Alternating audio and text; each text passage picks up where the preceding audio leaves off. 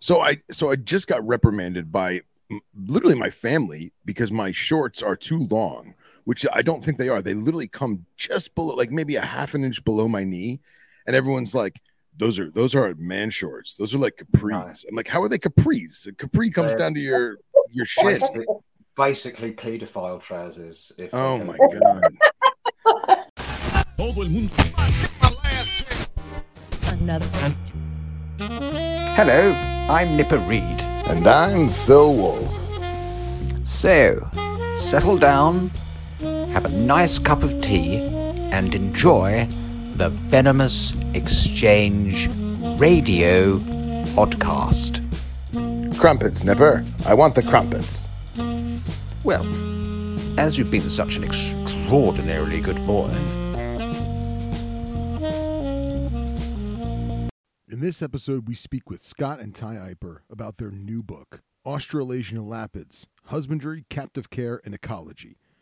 Through their countless years of hands on experience and worldly education, the Eippers have compiled what is now considered by most to be the future template for all reptile enthusiast literature. The Eippers elegantly orchestrate an abundance of field herping knowledge, care and maintenance in captivity, range maps, and in depth bionomics. And in my opinion, they've truly bridged the gap between desired reference and a genuine field guide. But with 575 pages and over a thousand photographs, you may not want to carry it around too much. Now, without further ado, Scott and Tie Eipper. I've seen your knees, Phil. You've got lo- you've got lovely knees. You should show them to the world. Oh, thank you, thank you. They're always so dirty. Yeah, I know. That's what I like about them. Uh, well, ladies and gentlemen, boys and girls, children of all ages, this is Venom Exchange Radio, episode number 10. 10 freaking episodes, Nip Nip. I know it's ridiculous. I've put up with you for this long. It's good. It's good. But today, today, tonight, well, can't talk because it's early for me, but it's late for them. Our friends on the other side of the world, the Eippers. Hello. G'day, how you going? So, episode 10, we got to make it monumental. And we did with what's that, Nip? No, I was going to say we did make it monumental because we got the Eippers on. We do. We have the Eippers on, and I'm holding a book, a book I've waited a very, very long time for. It is very, very soft to the touch. It's very thick, full of beautiful pictures, exquisite knowledge. Australasian Elapids Husbandry, Captive Care, and Ecology by the Eippers. Epic. Epic. What a tomb. Love it. You can use it as a doorstop. You could I'm you could choke a You horse could with this probably book. knock someone out with it pretty simply. It's currently on my it's currently on my bedside cabinet in case I get burgled in the night. I can use it for home defense. I was going to say, does Ali use it as a step in the kitchen? she could Oh, do. to- Ali, I'm cooking for you. Oh, mate, you're so brave when she's not here. and she's not going to listen to this either, so it's all good. No, she, she does actually. She will. Especially especially when I pull that audio clip as like the promo reel. Yeah. You're going to have five foot of angry, angry Essex girl after you. Not a good thing. Very, very scary. That's Hey, if that's what it takes to get you bastards to Oz, then so be it. Hundred percent. Oh, mate, we want to come. yeah, we want to come. definitely. Um, Ah, So this So- has been a bit of a, a monumental affair. We've got we're literally about three we're in positions that are about as far apart across the globe as we probably could get. Yeah, Hundred percent. I mean, It's a for leg- me, logistical nightmare, but we love it. for me, it's it's a, it's a lovely time of day. For me, this is lunchtime. It's it's sunny. It's about it's about fifteen degrees. It's lovely. Birds are singing. So in other words, it's stinking hot for you guys. Yeah, mate, I'm sweating out here. I mean, it's fifteen degrees. I'm panicking. So do you reckon that you're going to change prime ministers by the end of today, or is that going to be scheduled for tomorrow? No, mate, I, I they changing prime ministers more than I'm changing my underwear at the minute. I don't even get involved. I just play with my snakes in my snake building. That's all I give a shit about. Wow, nuts. Anyway, fun and games. Yeah. So, um, we wrote a book. You guys Oh. wrote a book. Yeah. Hell of a book. Yeah. So how how was the process of? I mean, I know I spoke to we spoke to Tie earlier on, but from your Yeah. perspective, don't be frightened because she sat next to you. Well, how was the how was the process of writing a? I mean, it's not just a book, is it? It- It's not like a pamphlet. It is an epic, epic book. It's mahoosive. It's Um, a what- book that all other books will be of this genre will be modeled after, in my opinion. Oh, 100%. It is definitely, definitely the benchmark work for a long, long time. It'll outsee you two, no worries. Um, Well, I, I suppose, I suppose what I I did a similar book to this, and I, I wrote it, you know, the better part of uh, 2010, 2011. So you know that that was written, you know, obviously about 12 years ago, and the the whole idea of that was to write the book that I would have wanted when I was first getting into venomous keeping. And you know it, it the whole series that whole series the keeping and the, the guide to series that that came out um, you had danny brown did some books on lizards. Uh, adam elliott did books on turtles and pythons and then i did frogs and, and snakes and colubrids uh, venomous snakes and colubrids and the whole idea of it was we had a book that basically people could pick up and go if you want to keep this this is how you're going to do it. Um, it took about six years or so, and after six years, those books all were well and truly out of print. And people are going, "Oh, you're going to do a revised edition?" Da da da da da da da. Long story cut in half. We decided that it was it was going to take too long to try and do a revised edition. Um, the publisher didn't really wasn't really interested in doing it, and so we were like, "All right, well." That's fine. We'll sort of leave it be. And and then, you know, I, I get comments and people that sort of hit me up and going, hey, what's the chances of, you know, can you send us a copy of the book or can you send us some information or, or something or something or other? And, um, I was one of them.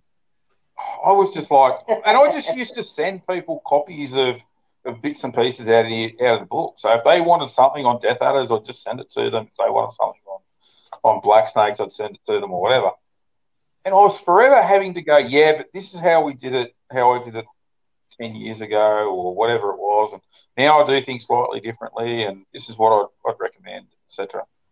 So I sort of got the shits a bit with it in the end, and I was sitting around here with with Tie and a couple of other people, and we had this conversation, and they said, "Well, why don't you just bloody redo it?" Oh, really? And then like, "Oh yeah, all right, bugger it." So we cracked on, and I said, "Right, if we're going to do it, let's do it differently, and let's add all of the bits and pieces into it that." Um, we would have liked to have included in the first book that we didn't. Um, and we wanted to include some species in it that you know are from that are more commonly kept overseas as well.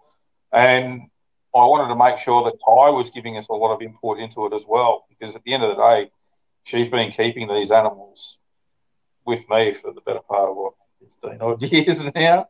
So Don't um, ever tell me off for not remembering our anniversary. So, so Tie's been keeping these animals for twenty years, and before that, she was she had uh, a snake collection as well. So, you know, because we had these ideas, we were like, right, let's put it to put it down. So that's what we did, and so we set out to well and truly revamp. But then I wanted to add all the bits and pieces to it that I didn't get to do the first time round. So that's what we did. Did Did you have a publisher in mind before when you started working? Because obviously you went with Chimaira, which is a, a very well known, uh, very well respected European publisher. Um, but they have a certain most Chimaira books have a certain layout and a certain format. Did Did you have that format in mind, or did your format just happen to fit in with how Chimaira produces? I picked up the Old World Vipers book by the late Tony Phelps, um, and I also picked up uh, Asian Pit Vipers by Dick Visser. And I really liked both of those books, and so did Tie. We'd already had some some Chimaira publication. He's on a bit of a book whore, as Tie is as well. We both like our books. And so we already had a number of these books anyway. And we liked a lot of the things that the, the Chimaira publications represented. Um, we liked the fact that there was some flexibility.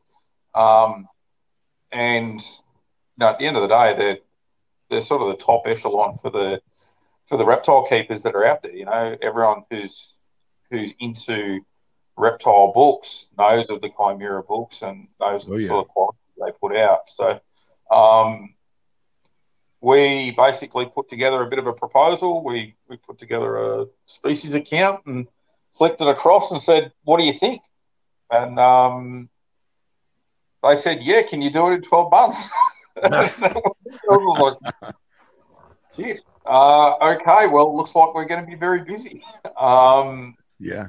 And so it, it's interesting that the dynamic that Tie and I have, we're, we're quite different people when it comes to how we approach a task. Oh, very eloquently. Yeah. um, I am quite meticulous when it comes to planning, and you know, anal is probably I, the better word. Yeah, anally retentive is probably a better way of phrasing it. Um, and the reality of it is, is that I will set up a spreadsheet. I will articulate all of the things that I need to tick off to try and get across that to the point where how I'm going to get things peer reviewed, etc., etc., etc., timelines, etc., and basically push myself with a whole heap of deadlines. Um, Tie passes her way through it. Fine. Tie decides she's going to do a bit on this, and then a bit on this, and a bit on this, and a bit on this. And so when I ask the question, "Where are you up to?" Oh, well, I've done this and this, and, and, and I, I nearly have an aneurysm each time. So I've learned to stop asking. Um, and it's it's better for my stress levels, I suppose. But um, look, it, it gets there in the end. We get it done, and I, I yeah. think the the beauty of it is is that because we have such a different approach to things. Um, he concentrates on one thing, and I'll focus on something else that he probably wouldn't have thought to put in, or something like that, and it just yeah. works. So, yeah. Do you know off the top of your head how many species are actually made it into the book? 60, there's 60 species accounts in 60 species so, accounts. And, yeah. and, they've all got um, they've all got multiple pictures. How did you the logistics of sourcing all those pictures and writing the species accounts, plus the ancillary stuff on on the keeping and the associated pictures? Uh, yeah how did you get all that done in 12 months? That's insane. Yeah, I was well, just thinking that your book is is almost the exact same size as Dick Visser's book, and he I know it took him years to compile that book. And like some of the photos, you can clearly see it's from like the late 70s, early 80s. And obviously they used old photos, but some of like his hand-drawn sketches that are in the book of like airflow for vivariums and you know how light bounces off of certain objects and like year, de- um, dare I say, decades. You guys killed it in a, in a year. you know what I mean? We are exceedingly lucky in the fact that we have a really good network of people which we rely on. Sometimes each publication, right back from Spot's first one, mm. and they always pull full through for us. Always. So, you know, we're we're both herp photographers as well, right? So, you know, I've got a library of 25,000 images, right? Tie's pushing I don't know. I don't a lot. Like is, yeah, again, my anally retentiveness is, is the same thing in my filing system for my images, so I can I can pull them back fairly quickly. I know exactly what I've got. I know what I want. Um, it's and just then, family photos that don't sort of get that categorizing to the. and then uh, I'll have a hit list of what we're chasing images of, whether it be localities or species or whatever. generally speaking, I'll know who's got those images, and then we'll talk to those people and say, "Hey, look, this is what we're chasing. Can we can we work something out?" And that's what happened. So, you know, people like Shane Black and Matt Somerville, uh, Brian Bush, Hal Cogger, um, Ryan Francis, Sanders Zimney, um, Ross McGibbon, Angus McNabb, those guys, Adam Elliott, those guys come through for us, you know, every, every time. time. If we, you know, happy to provide stuff to us, and then, you know, have you, do you know about this? Have you seen this? Etc. Etc. Etc. So, you know, we can't think thank these guys enough. Um, and you know, you just got to look at the imagery that's in there to, to see, you know, the, how incredible these some of the photos that these guys take. You know, it's it's art. It's it's it goes so much more than just a, a photograph. Um, so what we sort of tried for, and this was a my own personal thing, is I wanted to try and minimise any images in any of our publications if we can. We try not to repeat them because um, everyone likes seeing photos. Yeah, um, everyone likes to see new photos of things and different photos of things. So um, the plan was is if we could not repeat images. I did um, want that red belly repeated because I like that image, and for me, it's that sort of link from the past to the present in, I guess, how far yeah. a publication has come for us, sort of thing. Yeah, there's a, there's a few photos that were repeated in, in there, but for the most part, um, we we yeah. use new images. Um, and then even too, like we where we've got a headshot of something, we've tried to make sure that we used a different um, a different animal for the body shot. We tried to ensure that the uh, that the different localities were represented by by different taxa, uh, by different photos, to pr- provide the reader um, a bit of a visual feast, if you will, of the of the various sort of colour phases of, of lots and lots of different species. Um, some things that have been described as synonyms and things like that, described as different species. We wanted to to show those different colour variations in there. Um, and, and, yeah, I suppose I the, the beauty of having a, having no limit when it came to the imagery, uh, pretty much, we were like, well, let's let's knock off. Um, the book ended up with 1,160 figures uh, between the maps the line drawings that Tie has done. Wow. Um, the photos, the graphs, and, and all the rest of it. So there's there's a fair bit in there for if you don't want to read text. There's a lot of photos and, and stuff to look at. Um, so, do, do you guys obviously you have your layout, you have what you want to write about, you start to write it. Now, do you compile the images and the maps and the graphs at the same time that you're actually writing, or do you write everything out for for the most part? You know, get the rough draft of the writing out, and then think, okay, I talk about X, Y, and Z in this paragraph. I should have this kind of photo to go with it. How, how do you guys choreograph that? Um, we nailed out the species accounts first. We got down pat which species we wanted covered.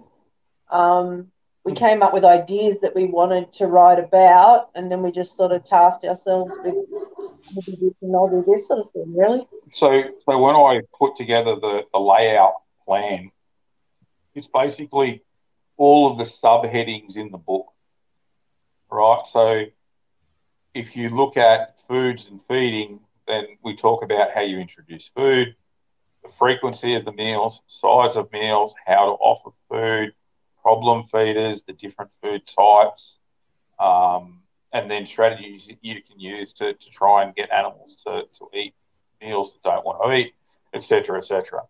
When it came to the housing, enclosure design, uh, lighting, heating, and then you can split each of these things down, and by splitting them down to to where you get to, you, you know, you might end up be talking two or three paragraphs about a particular type of lights lighting system and then two or three paragraphs about another lighting or heating system, etc., etc.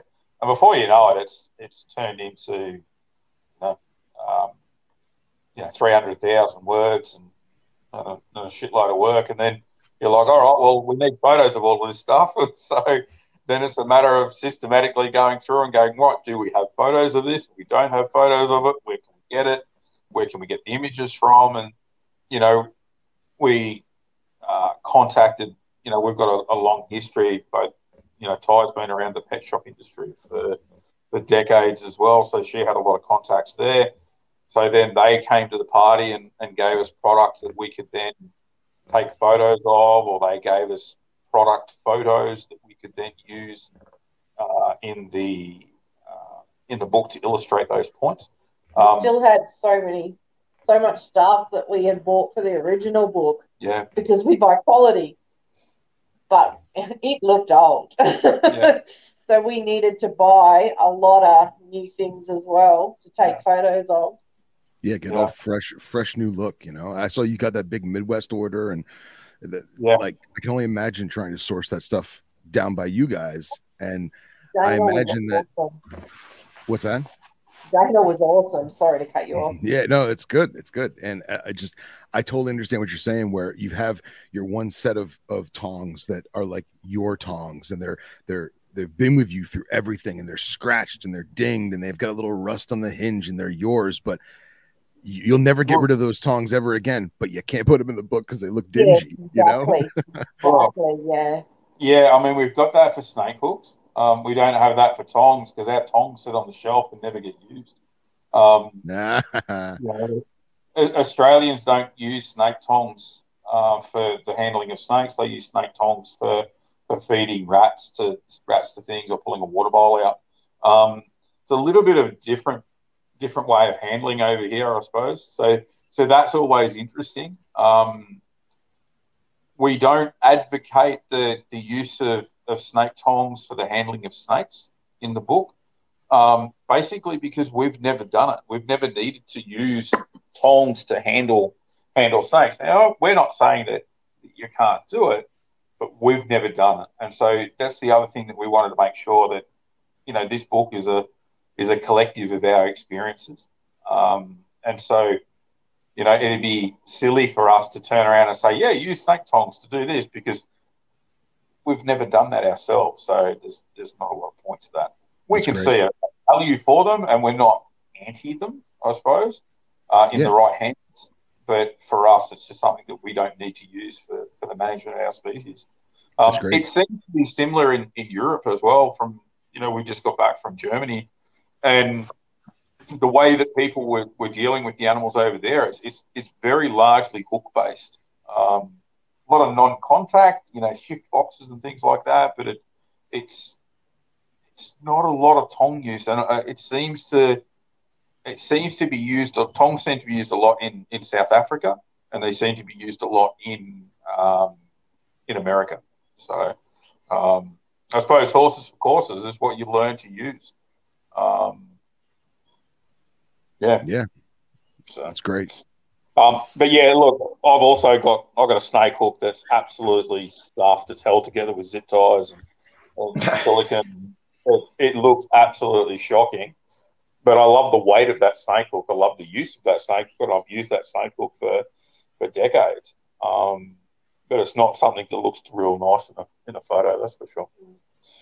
So yeah, and too, you know, we wanted to try out things like these these innovative products that are out there. Like we, we spoke about the the Midwest stuff.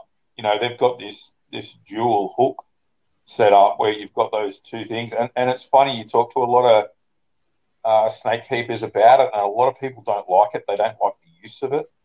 Um, I think too, though, they they've just got the standard size. Dana modified ours for us because I'm a short ass and we wanted to have it for the adders for the book. So it's a lot shorter than what it comes standard, and fuck, it's brilliant. I can't praise it enough. But this I is the one you were telling I, me. This is the one you were telling me has the the very very sensitive trigger. No, no, no, no, no, no. no, no, no. This is a hook. Oh, it's a hook. Excuse me. So, and I think I would struggle though if it was full length. Yeah, it, it wouldn't be as easy to use. But so, so this has got a 26 inch uh, handle from the tip of the handle to the throat of the hook is 26 inches, so it's quite short. Um, it it works really really well, but it's a completely different way that you've got to learn to use it. So if you go to use it like you use a normal normal snake hook, you're going to struggle with it, right? So basically, what I set myself a task was basically to use, and you know, we've got a collection of around 100 plus snakes. I wanted to use this hook for everything that was larger than um, larger than a juvenile, and so I wanted to use this one hook for everything and just get used to using it. So using on taipans, tiger snakes, brown snakes, black snakes, and it was very very awkward and it was very difficult initially. But then you go around and you do a, a set of clean, and then you do another set of clean and another set of clean and by the third time I was going around the room, I was using it really, really uh, simply. And I was finding that animals that used to want to jump off the hook because they were not comfortable, these animals now felt supported and they weren't trying to flick off the hook and it was easier to use. Um, so it was a better management tool for the animals.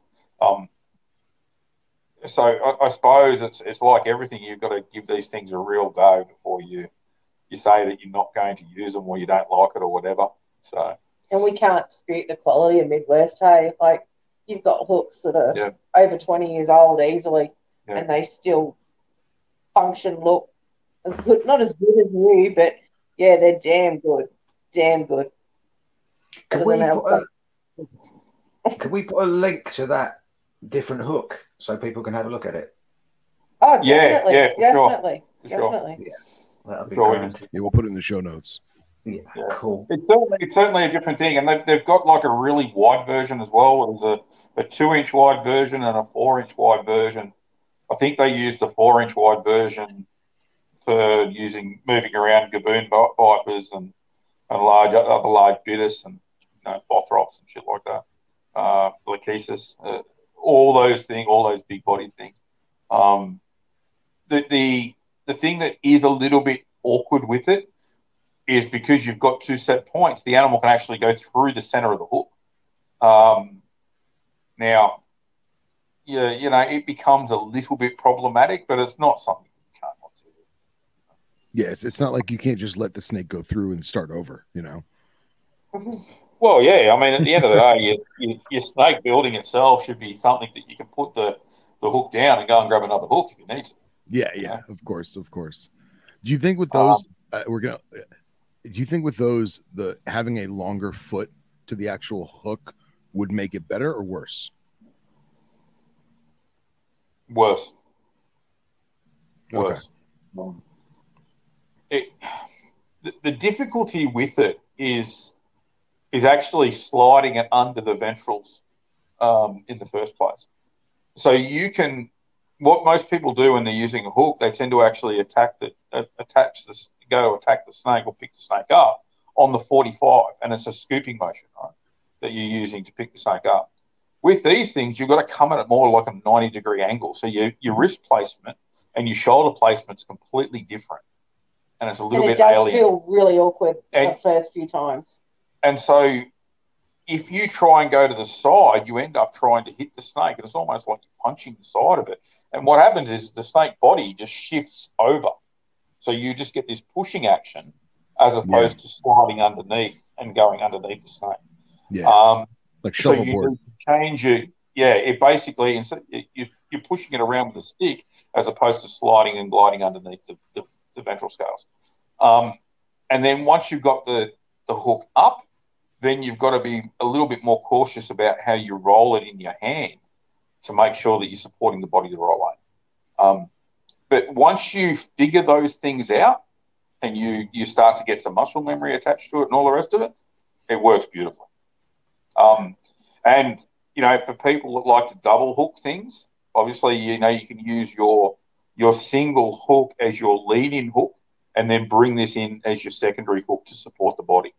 And you know, because the body's already up, it's nice and easy to slide in. Yeah, you get that good gap there once you've started with the single.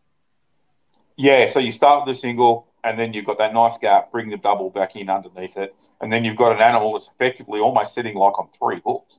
So that snake is really well supported, and it's and it's it then because it's well supported, it's not starting to wriggle, it's not starting to stress, it's not in pain, and you know it, it means for a, a calmer, a calmer handling sort of position, I suppose. Um, and you said uh, with the death adders, you're saying it's ideal for the small, little, heavy-bodied snakes. Yeah, yeah, yeah. Works really well for death adders. That's cool. So, maybe, yeah, maybe I should check. Or Vipera. It's exactly where I'm going with this. Yeah. So, uh, yeah. Maybe yeah. I should check check one out for my little um, rattlesnakes and the, the smaller Vipera. So we, yeah. we, saw a, um, I think it's is a snake professional. The the the guys that have done something similar to the the Midwest version. That they've got, they had some stuff at at the Hamm show where they had a, I think they call it a butterfly hook, which is like a, a two foot long version for, for baby snakes. And that'd be perfect for things like little Vipera and stuff like that. I'll check it out. Nice. Now, just going back to photographs, because for me, being quite a simple creature, the, the thing I love about the thing I love about uh, your book is the quality of the photographs. I mean, you know, it is genuinely outstanding, and you get so used to seeing the same sort. you, get, you get so used to seeing the same sort of photographs in various books, particularly with Australian stuff, because there isn't a great deal of publications on Australian stuff. Um, so you, you, you, see the same style of image, you see the same sort of image. The images in your book were, were absolutely fabulous, and some of the species haven't been photographed a great deal before.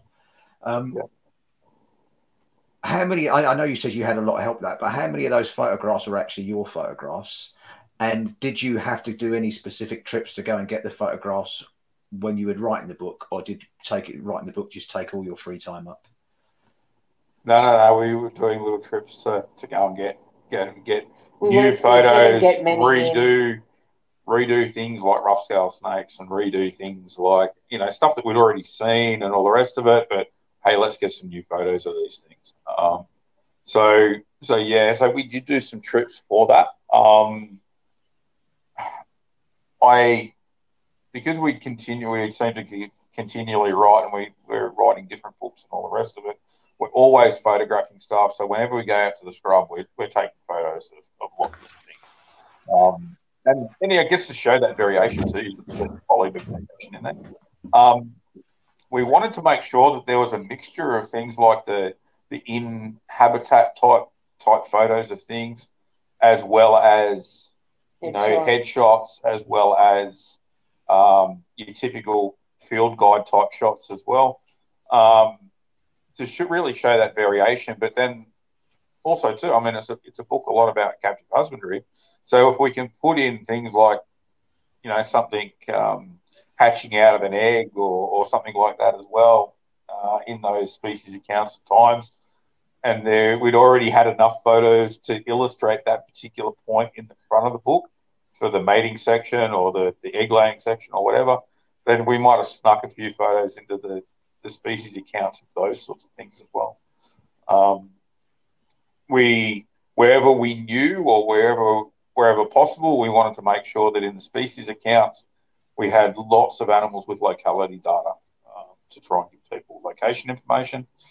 Um, I suppose the, the one the one part of the book that and it's, it's only on two pages, right? So it doesn't it, it doesn't fairly represent the amount of effort that um, myself and, and Yanni Tokala went to was the phylogenetic tree that we've got in there. So we ran a phylogeny, we basically took all of the records off, of GenBank uh, and then ran a phylogeny for the book to really give people a better understanding of the, the evolutionary relationships within the Australasian Elapidae uh, radiation.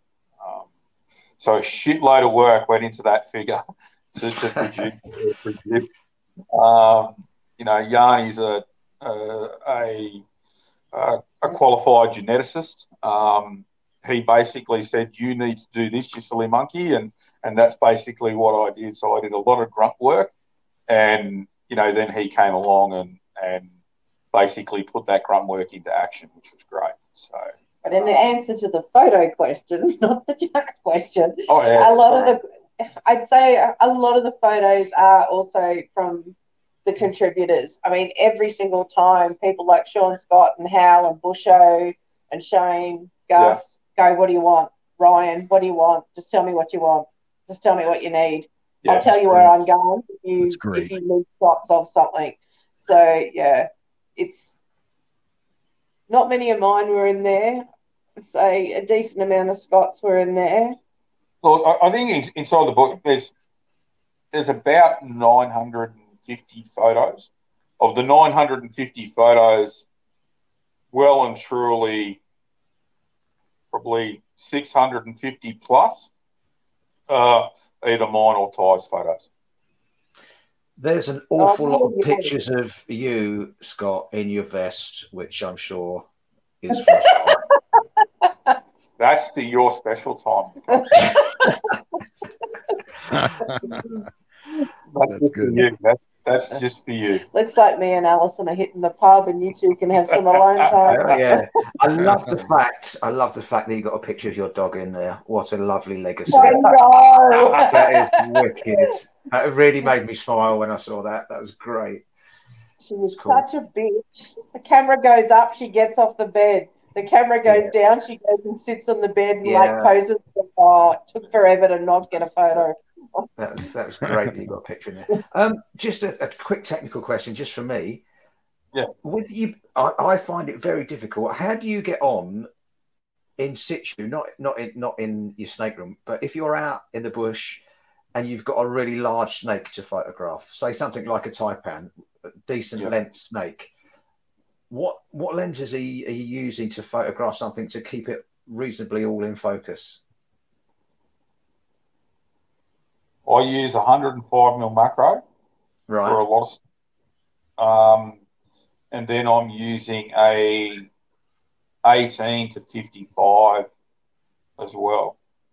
So right. if I'm photographing a, a, a six foot taipan or something like that, I'll be using a, an 18 to 55. Now, my camera's got a crop factor of 1.6 on that, so it's effectively like effectively like an old school 28 to 100 millimeter. Um, and so I'm within 60 centimeters, I suppose, of that snake. I'm taking oh, those wow. images. Wow. So I'm pretty close.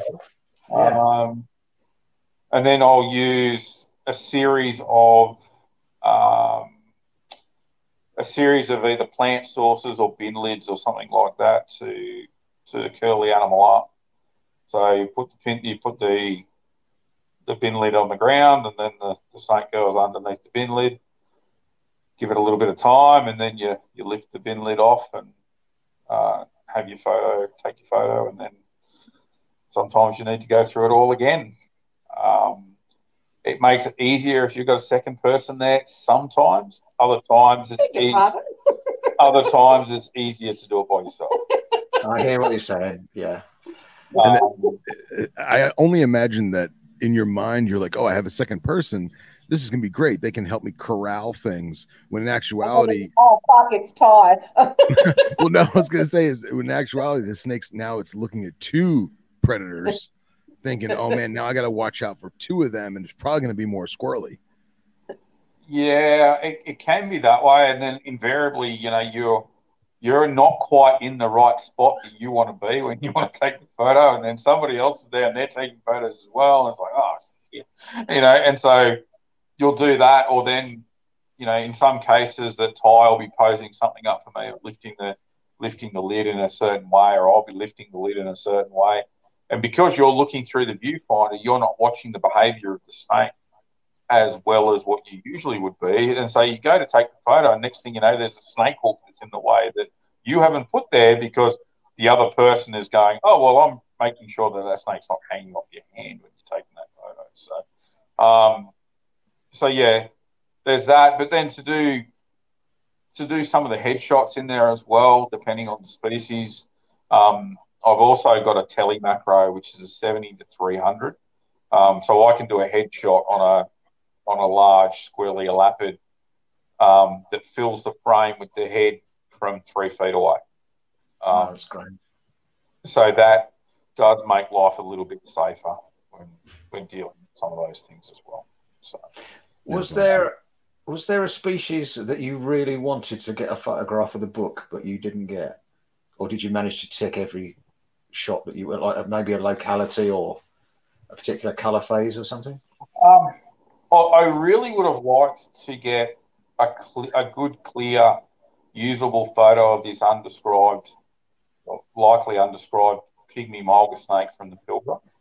Um, it's a probably closely related to, to the Pseudechis weigeli. We've left it within weigeli. Um, it's known from one specimen that's not in a museum that was from, from photos that was sent to a number of us, and it was quite clearly that it's a it's a pygmy mulga. Uh, it's just from about a thousand kilometres away from every other pygmy mulga snake that's ever turned up in a completely different habitat, um, with a whole heap of desert in between. So it's it's almost certainly going to be something new. Um, so that would have been really nice to get photos of. Temporalis. Um, We've got some crack Kraken temporalis of other people, but we were hoping to go and see them ourselves. But the book just sort of came round yeah. and time ran out. So, so what's the so, yeah. Uh, what's the temporalis sighting like Herper sighting? I think it was up to like twelve now, or is it more than that? More than that. More than that. now, yeah. Um, the, look, the the most recent temporalis sighting that we're aware of, there was one that was seen about uh, six weeks ago um, that popped up on iNaturalist of all things. Um, really? So yeah, so there's a temporalis photo on iNaturalist now. Um, there's uh, five or six sightings now have occurred in the Northern Territory. Um. And there's probably a good dozen or so that have turned up in WA. So uh, that's awesome. Yeah. So you know, I, I think they're going to be they're going to be found over a much wider area than what people realise currently at the moment as well. So, uh, awesome. so yeah, so we got we got lots of photos of those. Um, I'd love to get more photos of more of the New Guinea adders with proper location on them. Um, that would be nice to know. It'd be nice to know some of those, some of those uh, true localities of some of those specimens. Um, we also got slightly fucked with COVID, like yeah. Queensland, when she shut the borders, so we couldn't leave to take photos of anything that was outside our state, and yeah, so we did have to rely heavily on other people at, at some point for anything that wasn't in Queensland. Yeah. So, um, and look, you know, it, it, was certainly an interesting experience.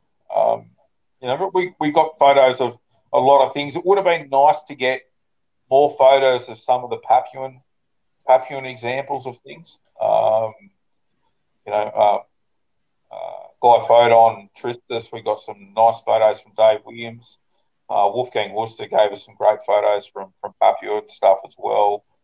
Um, Mark Hogger sent us some stuff. Paul Freed sent us some stuff. Um, you know, we, we got it. We were very lucky to get lots and lots of photos and lots of things. Um, the Papuan pygmy mulga snakes, it would have been nice to get some more images of those. And and Pseudechis papuanus as well. Um, yeah. Would have been nice to get some more photos of them. But hey, we, we can always hope to get more. But, you know, at the yeah. same time, well, now we can just prove to the tax man that we need to travel. yeah, yeah.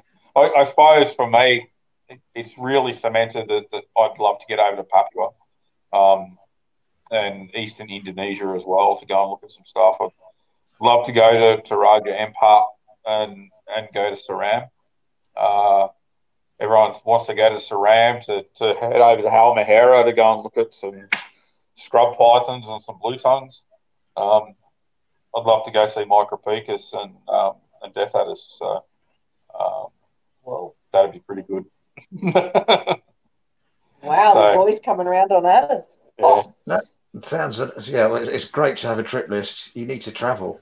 Talking of travel, how was your experience traveling to Europe and attending the Hamm show? Because I, I've just I come back. well, I've just come back from the Houten show in the Netherlands, And literally, as you walked in the door, all you could see was your book. It really made me laugh. so that the Houten show it, has got a big um, main reception area before you deviate off into the venomous room or the or the various other rooms. So the main foyer had a big stand, big book stand from Chimaira, and all you could see all over this stand was your book, um, which really cheered my day up. It was lovely. Oh, that's good. That's good. Yeah. Um, it was. Did you go and tell your dungeon stories? Did you go and tell the dungeon stories? no, no, no, no, no. I uh, I can't go near the bookstore. I thought I'd already spent so much money; it's ridiculous. So uh, it's a dangerous area to go and see. That's where that's where you made a mistake. See, when I go to a big show like Daytona, I have my money for whatever I'm going to buy, animals, equipment, whatever. And then I have a separate pocket with separate funds specifically for literature. That's what you got to do. Yeah, but I, am not on pop star wages like you, Phil. You know. um, yeah. Look, um, incredible. Uh, is is in a in a word. Um, I suppose the thing that was that was really interesting for us was the the whole trip itself. Is you're getting excited over things that you never think you get excited over. You know, you go into a foreign country and you I know, no longer use escalators. For me, yeah, for, for me, the, the the one thing that really spun me out was watching a squirrel pop down the street. You know, and yeah, yeah, of all things, you know, it, it, it's nothing. It's nothing for you guys because you guys are used to seeing squirrels, but there's no squirrels in Australia. So I was like, hey, there's a squirrel. Um, I, I, ju- I just 180. Yeah. Yeah, I've just been watching the squirrels jumping behind Phil. It's quite oh. distracting. Oh. You've, got squirrels, you've got squirrels running up the tree behind you, then jumping onto the roof, or vice versa. Well, it's funny because I, I, never record in daylight. You know, we, we do a night show, and so everything's asleep mammal wise. But now I'm seeing out of the corner of my eye. I'm like, what the hell's behind me? squirrels, they're cool. Yeah. Um, so, I, I, suppose sorry, getting back to you saying about, about the Hamm show. Um, look, the Hamm show was incredible. It was different. Um, we've seen reptile shows obviously here in Australia, but what we have as a reptile show is, you know, would fit in one room in, in Hamm. Would have fitted, um, yeah, the you know venomous. The so they don't have any venomous at, at our shows. Over here, you might have someone doing a venomous snake display or something like that, but there's no venomous snakes for sale. Um, so yeah, walking into a venomous room uh, and and looking at these deli cups that have got you know snakes from all over the world, it's, it's a pretty incredible sight. Um, the first snake that I saw in the venomous room, though, common death adder. Yeah, I was just like, really? facial expressions.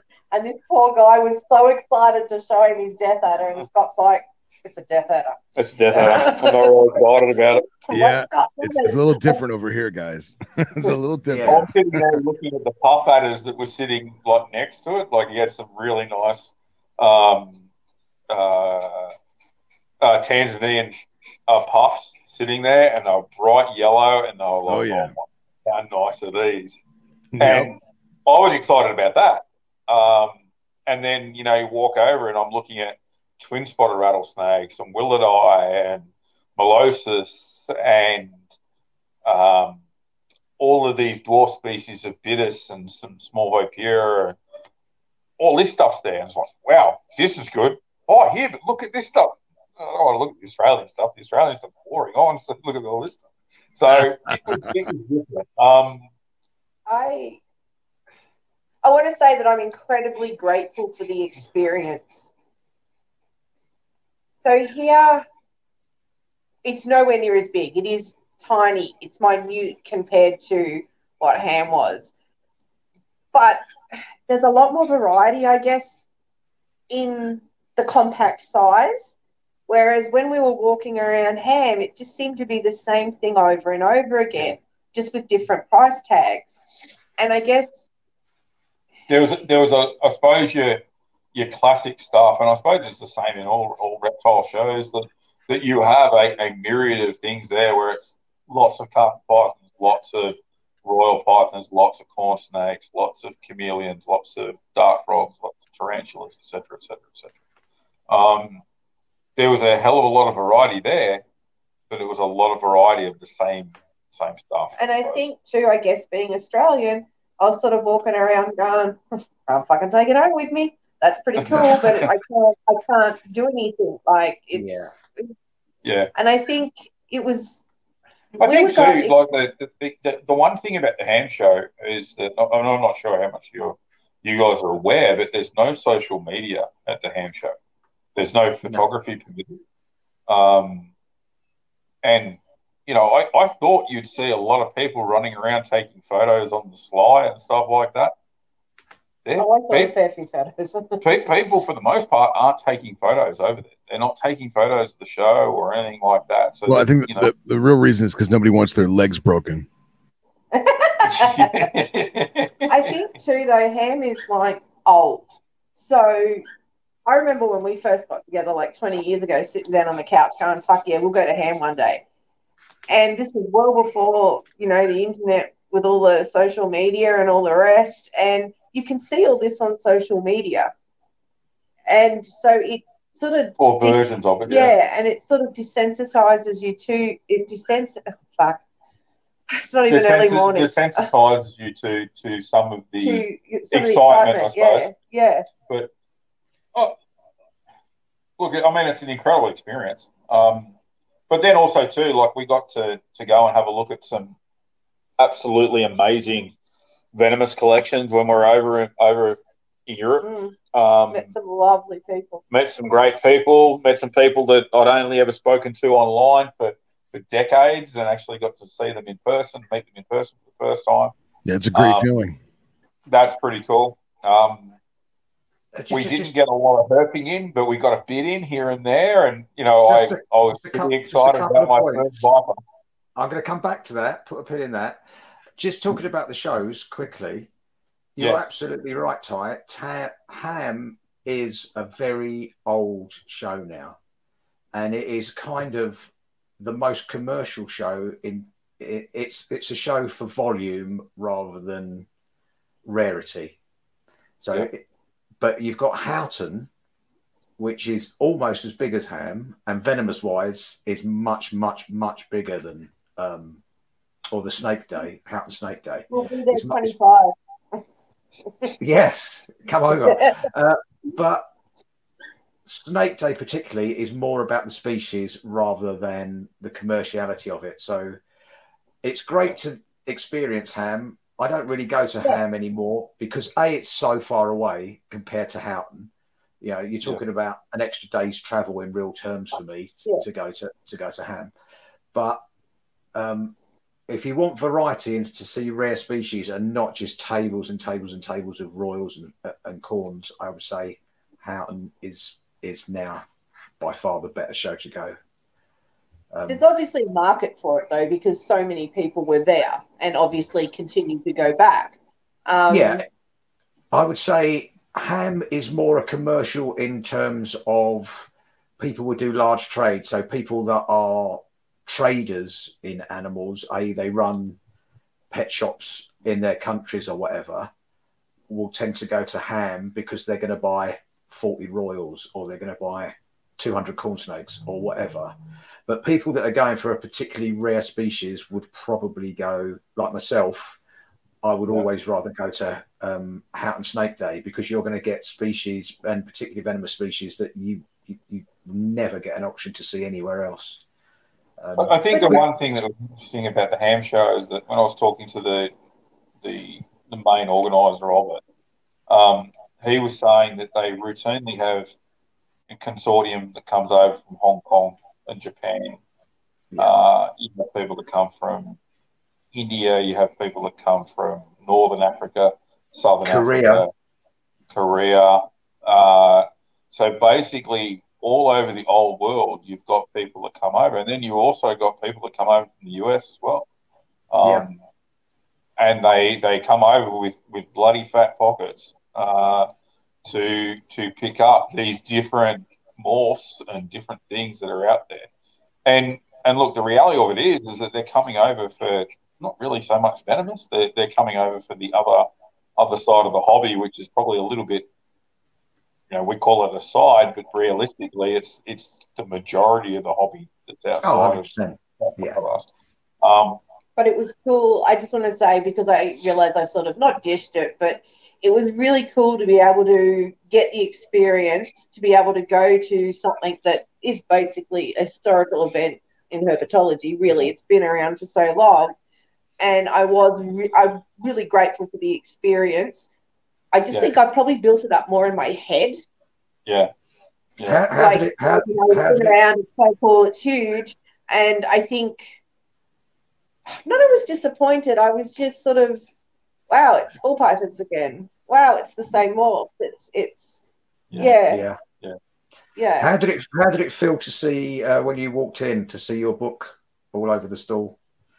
well, after getting over the shock of Scott driving in the wrong side of the road and almost killing us on the way there. Yeah. oh, no, hang on. Let's, let's, let's make that quite clear. Everywhere. No. drove into a bus. How much more clearer could it have been? No, they're on the wrong side of the road. No, it it's the right side. It's the right side. The right side is on the right. No. So the legislation over oh there oh is God. backwards, right? Nipper, I believe that we drive on the correct side of the road. 100%. Yeah, now, now he says correct, not right. I'm a little bit more eloquent than you, Philip. Oh, thank you, thank you. um, so I would I would ascertain that you know we drive on the correct side of the road. They've got it ass backwards. Hundred percent, one hundred percent. So you know, at the end of the day, if they were intelligent about it and they they drove on the correct side of the road, then we wouldn't have had these issues. You want to wake up I'm out, Sleep teenagers in a hurry? I'm outnumbered. I don't have a horse in this race. No, you really don't. But that's all right. It's, it's okay. It's fine. Um, I shouldn't really bag him. I'm like, I'm not fucking driving. No way. narrow roads no way well it's funny is it, when when my uncle who lives in sydney when he used to come you know for the summers just for a month or two just to hang out with family it would take him a solid three weeks to not almost hit someone driving on our side so i can only imagine it was the crossing, second crossing week. the street too. Yeah. Right, like like crossing the street's a pain in the ass as well, right? Because we look to the left, then we look to the right, then we look to the left again before we walk across the street. And you do that subconsciously. You don't even think about it. Yeah. Whereas yeah. you guys do it the opposite way. Um, you know, you're looking to the right, to the left, and then to the right again. So, yeah. So um, that's different. Uh, it was the second week when I finally stopped thinking, oh, how romantic's he? He's opening the door for me. I'm like, fuck Tarzan now. That's good. I didn't even think of that. so, um, you, you said you visited some uh, European collections, people's private collections. Yeah. Did you? What did you think of how Europeans keep stuff? Did you think it was different to how you would keep in Australia, or was it basically the same? Yeah. Yep. Um, it's there is a, a larger push, and I think it's a a push that we're seeing across across the hobby in general. I suppose that there is a there's a genuine push for less numbers, larger enclosures, better enclosures across the board. Um, you, you, still have a, a, place for, for plastic tub style style keeping. You still have a, plastic, a, a place for uh, for rack systems and things like that. But having animals in, in planted vivariums with good quality lighting, with good quality heat sources, Natural uh, enrichment. Natural enrichment. Uh, it, it seems to be the to be more common and more prevalent. Um, and, and frankly, the the systems that they're using in Europe are considerably further advanced due to the size of the uh, the industry over there compared to what we're seeing in Australia. I mean, Australia is difficult in the sense that it's really hard to get some of these pieces of equipment that you guys are easily able to obtain. Um, right. you know, classic example of that is say a PVC enclosure. PVC enclosures over here are ridiculously expensive um, compared to the prices that you can get them overseas. Um, and I've got to say, we were welcomed into at some times yeah. complete and utter strangers' houses. We were welcomed in with open arms. Hospitality was sensational. Yeah. It was just all round awesome. We were so lucky. I, I suppose you know, and I, I, suppose if I can if I could summarise it simply was we we went round to a, a person's house and he was uh, he invited us invited us in and um, and showed us some of his collections and, and some of his enclosures and he was telling us about the, the leaf litter that he has got a friend who works at the, the tropical botanical gardens and he goes to the tropical botanical gardens to collect leaf litter from the tropical plants so that the leaf litter that he's putting into his bioactive enclosures matches the, the species that he's keeping inside those enclosures. Um, and he would be the best private keeper I have seen yeah, by far. Yeah. Like, what? Uh, you know, th- this guy's enclosures, he, he has rocks from the locations where possible of where these animals are from. He uses soil structures from where these, these animals are from. And so you, you literally look inside an enclosure and you're looking at a piece of Suriname, and then you're looking at a piece of Iran, and then you're looking at a piece of, of the Pilbara, and then you're looking at a bit of this and a bit of that. And you literally can sort of look around the room in his snake building, and literally it takes you around the globe looking at, you know, Pseudocerastes urarachnoides, the uh, uh, Iranian spider tail viper. And then you're looking at a black-headed bushmaster from bush, uh, from Costa Rica, you might be looking at a Gaboon Viper from from you know, Tanzania, and then you might be looking at an Atrox and, and some Pilbara Death Adders or something like that. So to, to see collections like that, um, incredible, incredibly large enclosures with integrated trap box systems. Um, well thought out room. Really well thought out room, well thought out ventilation systems lighting systems. You know, it's it was an incredible setup. And he and, did everything himself, the rock work and everything. Yeah, and then you know he he was doing some further work, and he goes, "Oh, well, come down and have a look at this stuff if you're interested." And it was a, a room that he's building currently at the moment. It's got nothing in it, so you got to see these enclosures half done. Um, and so how he's setting those up and using things like pond liners to uh, to provide a basically like a, a, really big area for this this substrate to go into, while it doesn't damage the timber work and, and things like that as well from this excessive humidity. Um, so that was that was really interesting to see. Um, so that was great. Um, and then yeah, to to get out and look at other systems, how people keep these animals that I've always looked at. You know, it's, it's, it's pretty cool to see see all those lots of critters, that's for sure. And uh, you managed to get in a little bit of Euro herping while you was out there. Yes. Photos. He did send me some pictures. Uh, it was nice to get every day. I, I was looking at little uh, little pictures that you sent. Yeah, so we we went over to uh, we were obviously in Germany, but then we went over to uh, to Holland as well. Um, and you know, when we were in Holland, we were lucky enough to come across a, a, a, a Vipera berus. Uh, so that was pretty exciting to come across my first viper in the wild. Um, that, that, that's mad. That is the most iconic European snake. I'm so pleased you found it. That was wicked. Well, you know, I can only imagine what the look on your guys' faces and like having been able to be with Nipper, seeing the rattlesnakes. like, it's epic.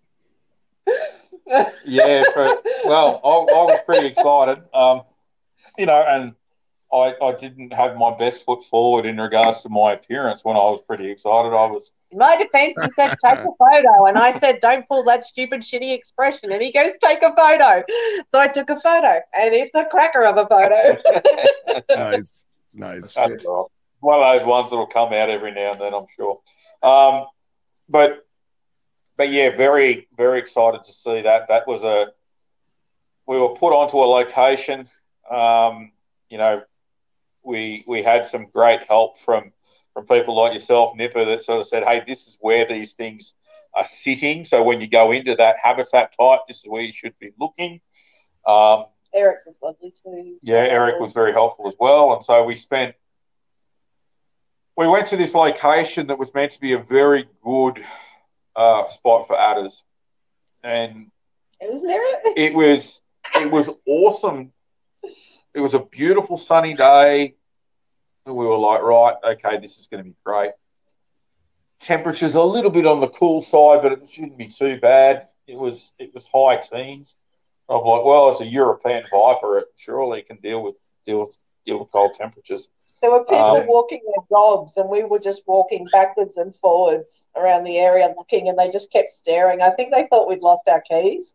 so, so I'm sort of zigzagging through this, this, uh, these fens and thorny scrub things, and basically the the the grass was about you know thigh high, I suppose, and in between that you had thistles and little spiky plants and, and flowers and stuff like that. So it was very very thick. Um, and you have these little patches of, of bare ground in in places there that were sheltered from the wind that were getting sun. And so, you know, that's where we're concentrating a lot of our effort to, to try and see these things. And I'd spent probably two and a half hours, and Tie spent two and a half hours basically zigzagging through this stuff. And I was getting a little bit disheartened, thinking to myself, well, you know, what's not quite sure what's going on here. Anyway, so I, I ring the guy that put us onto the spot and said, "What's the what's the go?" And he goes, "Oh yeah, if it's not twenty degrees, don't bother." And this is like sixteen degrees. I'm like, "Oh shit." It's thirty. Oh, 13 degrees. Yeah. Sorry. Yeah, thirteen degrees felt like sixteen. and I looked at it and I was like, "Right, this is it." Well, all right. I'm going to do one last pass and literally Tie had already started walking back towards the vehicle, and I yelled out, "Yes!" Oh, and that's I might in Amsterdam if you get my drift. Tie, Tie turned around and told me to, to go go get sorted, uh, and and Tom and, oh, and, oh, and so you didn't, uh, and then a whole heap of other expletives, and and uh, and then yeah, I was I was giggling like a schoolgirl making faces. That's um, great. That's so, so that was really good. Um, so we, we set about getting some photos of this this beautiful little, uh, likely a female Anna, as I understand. There's sexual dimorphism in these things. Fire so, little thing, that's cool. Um, so got photos of this little snake, and uh, you know, if it was off, it was off on its merry way, and uh, yeah, that was that. And then the the other big ticket item for me that I really wanted to see over there was a caudate. We don't have any caudata here in Australia, so there's no no salamanders, there's no native newts, so we don't have any of that stuff over here. Um, so I really wanted to see newts in the wild. So we went to a, a location that's pretty good for fire salamanders and, and also a few species of newt. Um, I literally spent, we, we'd gone out for dinner, and then straight after dinner, I spent six hours uh, flipping logs during the day, basically looking for these things. And I, anyway, I, I found a newt that was about 30 millimeters long, total length. And I was very excited about this newt. And they weren't that excited about it. They were like, oh, yeah, that's just alpestris sort of, sort of thing. I'm like, oh, yeah, okay, no worries. And I didn't bring the camera with me on this because we were going out for dinner, sort of thing. So we, I didn't bring the camera. So I like taking a few phone photos, and they're like, "Oh yeah, we've got these in the garden." So swing past in the morning, and we'll, we'll go and have a look. So anyway, so the next day we we're, we're there and we're looking at the what was that afternoon? We went back there that afternoon, sorry, and we went back there that afternoon, and uh, Natasha literally rolled one rock and got six newts Ah. in the time that it took me to find all these others. I was like, well, oh. she's obviously a better herper than you are.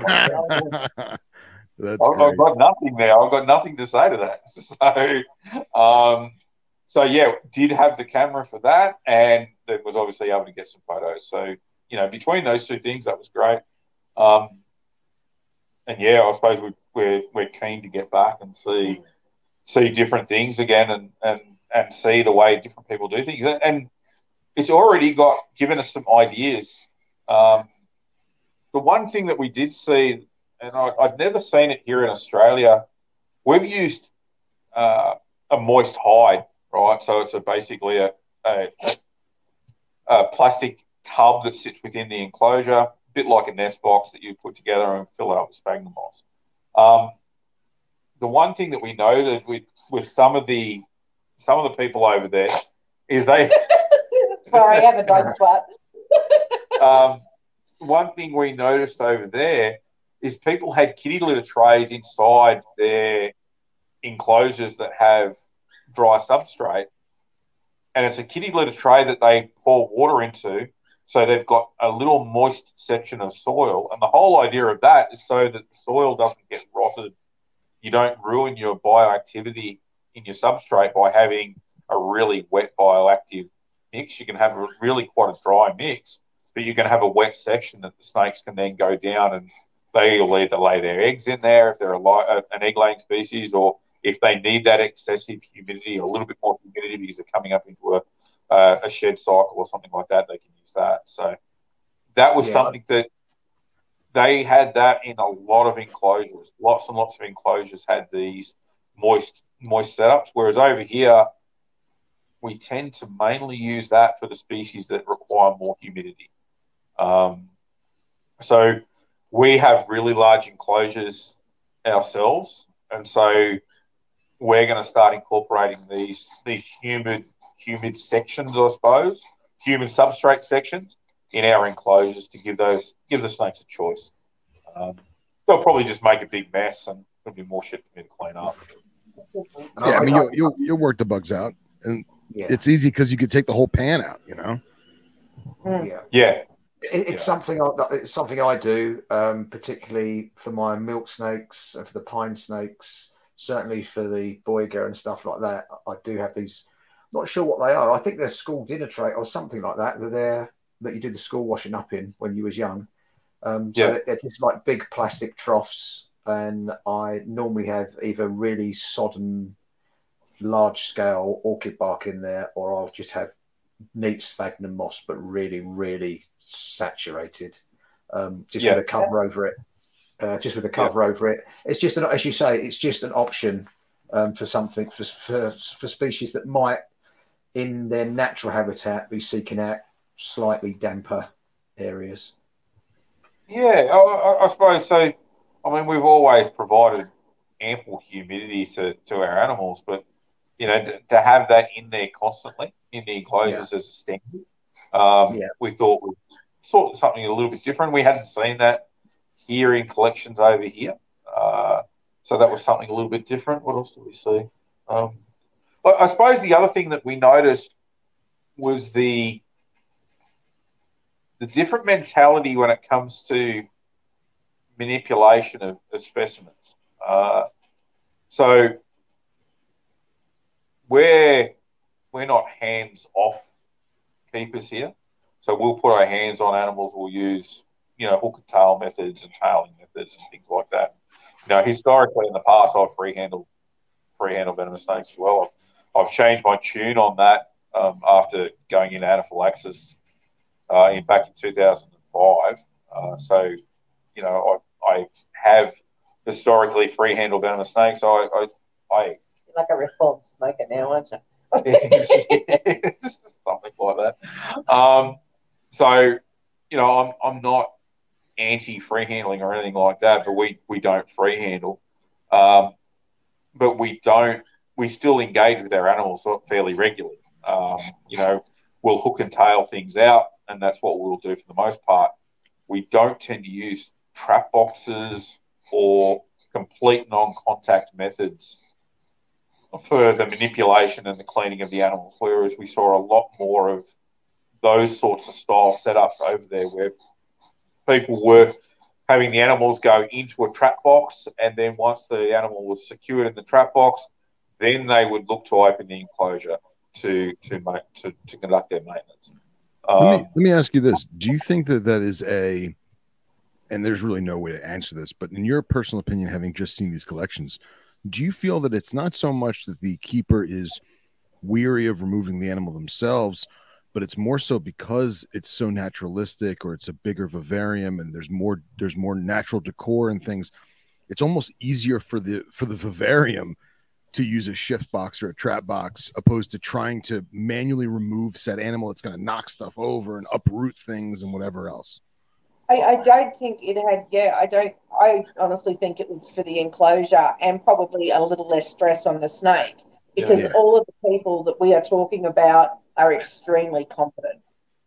Yeah, I I think I think they're sort of a little from column A, a little from column B. You know, I mean, it, it's it's more that it would be very difficult to remove an animal out of some of those enclosures without destroying that enclosure. Yeah, it's almost a Yeah. repetition training thing too.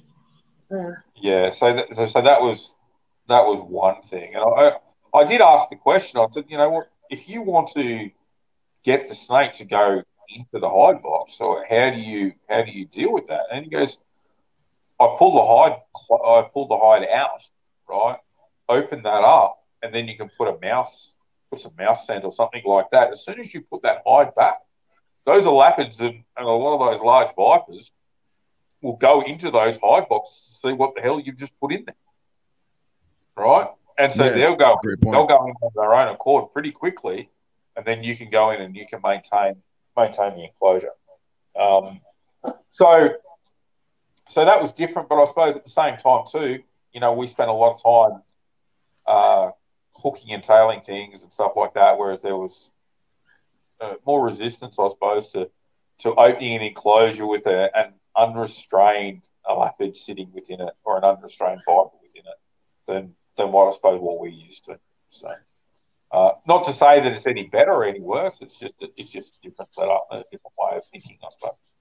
Um, I suppose too the other side of it is over here we're used to having very good access to things like antivenoms and things like that, whereas over there it's a little bit more hit and miss. So I think too, you just get used to what you know. Like we don't know any different, so we do how we do, just as you guys would if you hadn't seen other countries or people from other countries who do things differently. So you just get used to it, Yeah. and you do it a certain way without, I guess, thinking about it too much because it's what you're used to, and then it's different when you travel. You just, I don't know. I just assumed it was going to be the same. I guess. And Yeah, also, I, I suppose. I, I suppose the one thing that was interesting, and uh, it was a, we were looking at a at a, a collection and looking at some animals, and then, you know, they, they produced some Australian red belly black snakes that were, were juveniles. He sort of said, "Oh, you, you know, what, do you think of these?" And I, I just opened the enclosure without thinking. And I pulled the snake and I'm looking at the snake. And I'm looking at the tail on it. Uh, he was asking me some questions about what I thought with regards to the sexing of it. And so, without even thinking, I'm, I'm tailing this snake, and and then I realised, hang on a second, I'm not in Australia anymore. Uh, Yeah, yeah. and I, I sort of looked across, and the person was like, "Oh, uh, uh, we don't usually handle like that." And you know, here's a this is a black snake. This is an animal that I've been handling for, for thirty plus years. Um, it was a juvenile red belly. It wasn't something that that really presented any serious threat. Um, so it's not something that you know. And I wasn't being um, rough with the animal. I certainly wasn't free handling it or anything like that. I wasn't putting myself at undue risk. But it was just different mentality, I suppose, to what the the Europeans were used to to looking at. I, I think I think you're exactly right in terms of your whole venomous experience is, is, is around elapids, really, isn't it? In- In Australia, whereas for Europeans, we elapids are a very very small part of the hobby because we can't physically get many of them. Um, Yeah. Yeah. So most of our venomous keepers will have come up with Vipera first of all, or maybe some Crotalus or stuff like that. So they're techniques are probably based around that sort of species. And when when for, for us, the top of the pyramid, for want of a better word, will be the bigger elapids. Um, yeah. Whereas for you, elapids, as you say, is your bread and butter. You're quite happy to stick your hand in there, um, it, you know, risk aversely, and it's just normal for you. But but for most European keepers, an elapid it is the top of the is the top of the tree and will be the risk assessments for that will be apex risk assessments. Yeah, uh, uh, and look, it was great to it was great to sort of see those differences. Um, but it was also interesting to to play with rattlesnakes and and Bitis and uh, I, I, suppose the one the one animal that really spun me out was a an an Echis that was literally eighty millimeters long from the tip of its nose to the tip of its tail. It was yeah, a little cocktail straw. Yeah, yeah. These were these were uh, hatchling.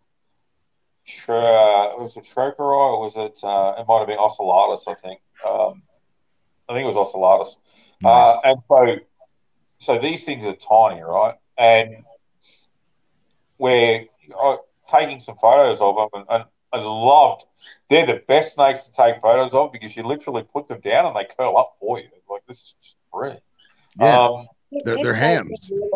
How much we miss. And so, so I've got this little saw scale viper in front of me, and I'm, I'm taking photos of it, and I'm hearing this like little buzzing noise. What the fuck is that? Hang on, that snake is soaring, and so I'd never heard a saw scale viper actually soar, and I was in it was incredible the amount of noise this neonate was was making. The volume it was producing. The volume the size, it was producing yeah. for the yeah. for the size was incredible but you couldn't hear it. So Tie was standing three feet above this thing. I'm on my knees photographing this thing on the on the floor, and you know Tie couldn't hear it from where she was. But when you got your head down and you're you're taking the photos and all the rest of it, here you can hear this thing buzzing away. It was it was really really quite incredible. And then you hear the adults going off their head uh, when they were taking when we were taking photos of those. So you know the, the noise on the adults was considerably louder, but to have these little baby saw scale vipers, the amount of noise that they were making, that was that was a very interesting sort of. It's sort of sad. Like there's so much we're not used to seeing. If, if you don't know people in the zoo system that have the animals to begin with, yeah, there's so much that keepers here miss out on. Yeah, and, and, oh, and too, like the, the, yeah. the keepers in Australia aren't working with things like Echis. They're they're working with large, you know, it's it's large cobras, and you know, a couple of African species, a couple of Asian species. Um, we've got very few varieties in, in the vipers and the rattlesnakes. You know, it's Atrox, Adamanteus, Lepidus, um, some Schistera species being kept in Australia in the zoo systems. Um, you know, Bothriechis, uh, Shrigalo, uh, what else? Uh, yeah, Gila monsters, which I think uh, is it's great that there is those there, but I almost feel like because the private sector doesn't have as wide assortment to choose from, those animals are almost going to not be good training animals or ed, i mean you can use it for education but an adamanteus at a zoo that's been coddled and babied for its entire life in the zoo is not going to react like one that's in a private collection or e- even in the wild so yeah, well, we don't have private, we don't have private collections of things like adamantium. Yeah, yeah. There's no there's no private exotic venomous keeping in the country, or no legal. Right. no legal. You know, there's there's people that are always doing things the wrong way, I suppose, but there's there's certainly no no legal private exotic venomous keeping over here. Um, and so that that was something a little bit different to go and, and look at that stuff. And then to walk into a pet shop and, and see chameleons in a pet shop and firetail skin. You know, we, we walked into one pet shop and there's Lanthanotus in there for fuck's sake. And a fucking sloth. so, you know, to, to see a Lanthanotus, yeah, that, that was a, like a bit of a disappointment. My first Lanthanotus was in a pet shop. Like, yeah. Welcome to Europe. You can get anything for the right dollars. It was admittedly apparently a pet shop. Yeah. Everyone was like, "Oh my god, you went there? Did you wash?" yeah. Yeah, so uh, you know, you've got pet shops like that everywhere around the world as well. So Not quite as big, I don't think. yeah, that was that was, That a was very massive. that was a very low pet shop. And I want to give a shout out. I, my German is absolutely embarrassingly, disgustingly horrible. You're going to need to pronounce. Know, Oh, just- Yeah, so we went down. We went down and saw um, reptilian Scheidegg. I'm going to say, which is down on the, the, the southern Germany Austrian border. Um, beautiful little reptile zoo. If you're ever in Germany, go over and have a yeah, look. They've got sensational. they've got a really nice internal collection, but then they've got this collection of of uh, outside pits that have got a whole heap of different uh, vipers and stuff like that. And like we Run by the were. loveliest people too. Yeah, and so we, they they breed a lot of Vipera in those pits, uh, Okay. which very, very cool. Um, Phil So can that go was- out there and uh, tick them off on his Euro list, surely. Yeah, absolutely. absolutely. sure, for sure. Um, so that was cool. Um, yeah, so Rebecca and, and Udo over there were great. Um, you know, Klaus, Frank, uh, and then Felix at the Frankfurt Zoo as well was was really yeah, we got to feed well. giraffes. That was awesome. yeah so we, we got to do some really cool things and then you know I, I suppose the other side of it and, and you know we started off talking about books and you know in some ways for me it's i've always had an affinity for her books um, and i think in some ways it's that affinity is there because we can't keep exotic reptiles i can have exotic reptile books you know uh, and so to, to walk into the the Chimaira shop and see all of these titles from across the globe. Jesus, it was it was pretty bloody impressive. Um, I will- You stood the camera for a. I will I will say though that it was good that we had weight limits on our luggage. So, uh, yeah. So and we exhausted that that weight limit to the kilo as well, mind you. Yeah, you guys came home with a, a hell of a stack. Yeah, yeah, yeah. Uh, so that was good. That was really good. Um, and so I, I suppose with that is that we've we've taken on a, a, a new venture that's that's going to be coming coming around full circle. Uh, that will hopefully allow us to expand more on our book collection at some point in time. So we'll just leave it at that for now. Uh, Nice. But yeah. nice. um, what else have we got going? Um, got another book. Yeah, so we're, we're working working on another book at the moment, and uh, I'm quite like- Really? yeah, yeah, stupidity is is exceedingly exceedingly common in these parts. So we've already started working on that, um, and I've got the revised edition of the snakes of the frogs of Australia uh, that should be out early in the new year as well. So we've started seeing layouts come back for that now. So that's that's all fun and games. So yes, no rest for the wicked. That's all right. Keeps you youthful, brother. yeah, yeah, we'll go with that. Why not? Yes. So Well, we best let you get to bed. What time? It's, it's got to be quite late over there now. yeah, it's eleven o'clock. Yeah, we best let you go to bed. Scott definitely needs his beauty sleep. Um, I got a head for radio, Nipper. that's right.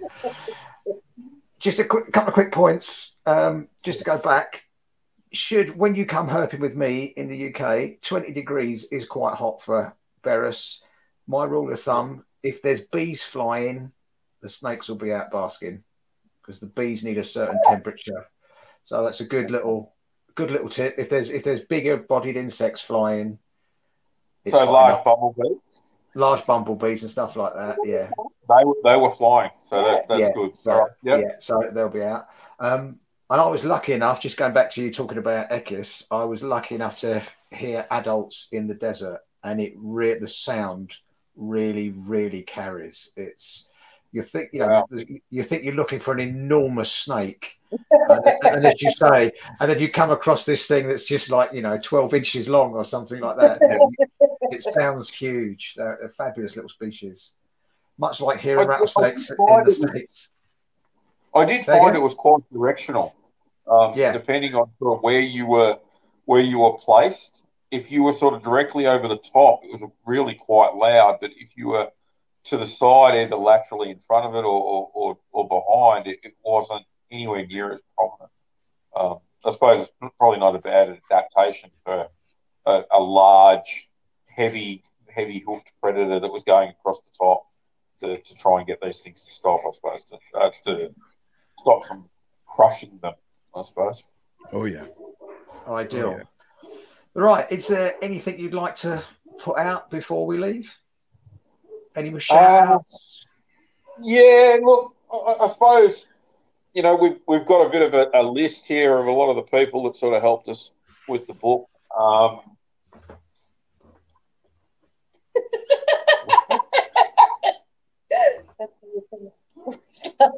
Oh, that's all right. I'll butcher it anyway, just out of, out of hell.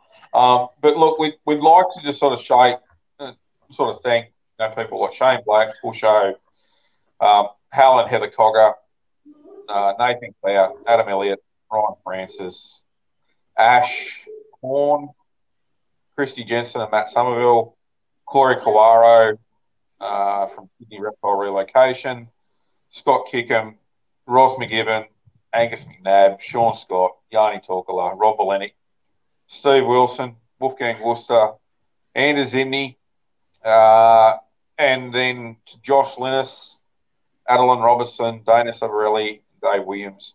You know, these people were instrumental in in putting this book together. Um, you know, they've all all provided some some really important uh, either images or discussion or anything like that. And, and frankly, the book's better for it for, for the, the help of these people. And you know, a book like this is is something that a lot of people put together as opposed to just two people that are writing it. So you know, you know, we, we really appreciate the help that that those people have extended to us, and you know, we hope that that the book that's come out has has uh, has done their assistance justice, I suppose. Um, and I'd like to say thank you too to Andreas, Natasha, and Balaz. Like, yeah, they're amazing. The Chimaira team, yeah, yeah, great. So, you know, and, and, I suppose the other thing is too, right? Um, you know, I I didn't finish high school, right? I haven't got a university degree. Um, Tie has ADHD. Uh, so label me, sunshine. yeah, label um, right in front of the bus. Yeah yeah, yeah, hundred percent, right. But uh, I suppose the point that I, I want to reiterate is that things can be difficult, things can be tough, but that doesn't mean to say that they're not worthwhile doing, right? Um, All my high school and primary school reports say she won't amount to anything. She can't focus. She talks too much. She doesn't pay attention. Just you know, to the people out there that that if they're looking to to to maybe do this or maybe write a paper or maybe put together a booklet or whatever. Don't, Don't listen to the people that yeah. say that you can't do it. Put it together and, and have a crack. Have a, have a go at it. And, Hell yeah. you know, it's every keeper that, that is keeping and working with animals can actually go to towards the collective knowledge of of the herp community on how to, to work, how to better keep these things, right? Um, well, look at Nikki with the yeah. crocodile skinks. That's yeah. amazing what she's recorded. You know, the stuff that I don't know if you guys follow the stuff from from Nikki and, and Alexander England, but you know, she's shown that she posted videos on social media the other week of, of crocodile skinks literally burying and reburying their eggs and rotating their, their eggs and things like that. So yeah, here's Tribolonotus. Yeah, yeah, Tribolonotus. Yeah. So, awesome. um, you know, so digging an egg up rotating the egg and then reburying it again. You know, these things are apparently you can't rotate reptile eggs. Well, we know you fucking can because I literally grabbed a taipan egg and all the way through the incubation, I turned it a quarter of a turn every couple of days to see what would happen because we all get told that if we drop a reptile egg, they they drown. Yeah, you can't roll them. They got can't roll them. You can't do this. You can't do that. Well, yeah, it's probably not a great idea, but it you can certainly do that. I think they're a lot more durable than we give them credit for. Yeah. Um, to quote Brian Barnett, reptile eggs are designed to hatch. Uh, so, you know, at the end of the day, they're, they're not so precious. But um, in a roundabout way, getting back to that, uh, you know, if people wrote down more and recorded more about what they what they saw in captivity and published it, whether it be in herp journals or or whatever, um, it would be good. I mean, there's there's some online journals out there that are great. Uh, submit the data, submit the information across to people so people can access it, they can learn. Um, and Phil, I hope you're taking notes about these these stiletto snakes that you're working with. Hundred percent, man. Hundred percent. So, You guys are inspirational. It's amazing. so yeah. Yeah. Well, a, a huge, huge thanks for staying up and coming on to speak to us. I know that a shed ton of people want to talk to you about your book, and I really appreciate and Phil really appreciates you coming on and talking to us. Um, We love you for- guys. I know, um, you know, you're lucky that you've won the life lottery because you've got Scott. So, you know, we're all good. Did he But- tell you to say that beforehand? Or? No, See, I was going to say the same thing to him because he has her. It's, it's a it's a win-win um, for anybody that is living under a rock and hasn't seen a copy of the book. We will put a link in the bio. But you know, if you are into venomous snakes in general, or if you're specific into elapids, do go and get a copy of this book. It is hundred percent the benchmark work, and um, it might have imitators going forward. But I, I yeah, I don't think anyone's going to do a better publication on elapids certainly in my lifetime. And- so uh, To to quote to quote the Podfather, Mr. Eric Burke, he doesn't keep venomous, but the amount of husbandry knowledge and thinking outside the box that this book has to offer to just our community as a whole, regardless of what kind of animals being kept, you know, it, it's worth getting the book just for that. Oh wow! Cool. Thank you guys. Happy days. Well, you know, I'll, uh, I'll have to tell Eric that his check's in the mail as well. By the That sound new divorce was worth it. yeah, 100%. look, and, and, and, you know, I suppose this is the this is the good side of social media in, in a lot of ways, right? So, you know, we're literally across the globe talking to each other.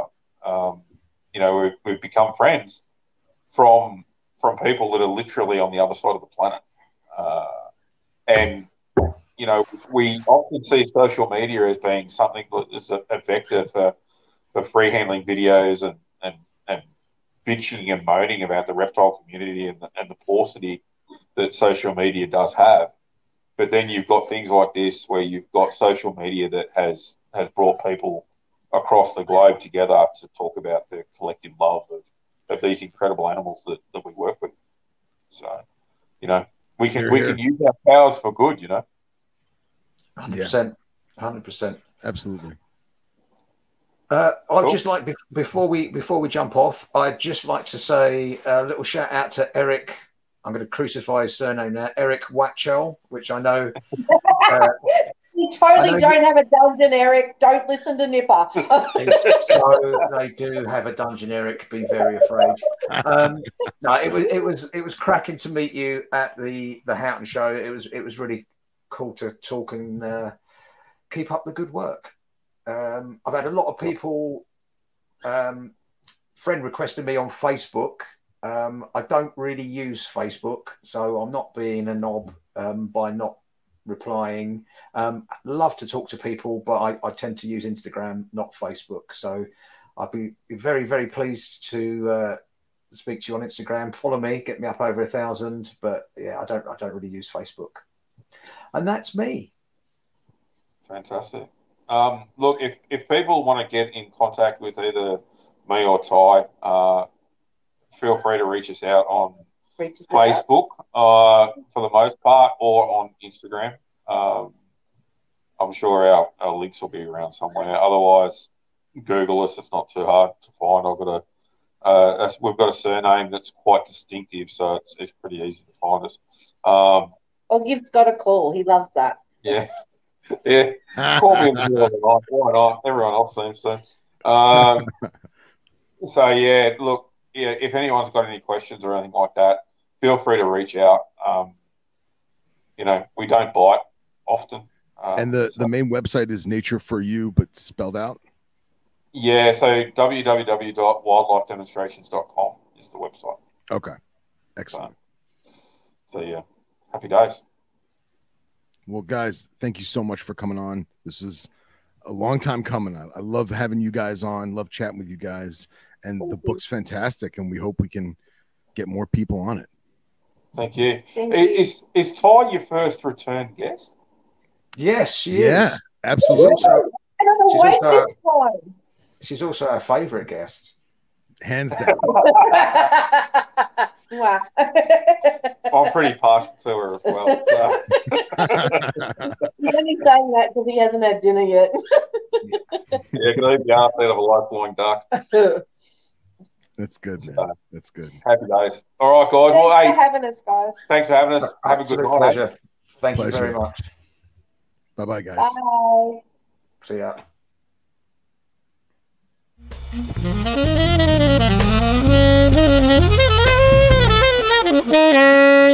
you.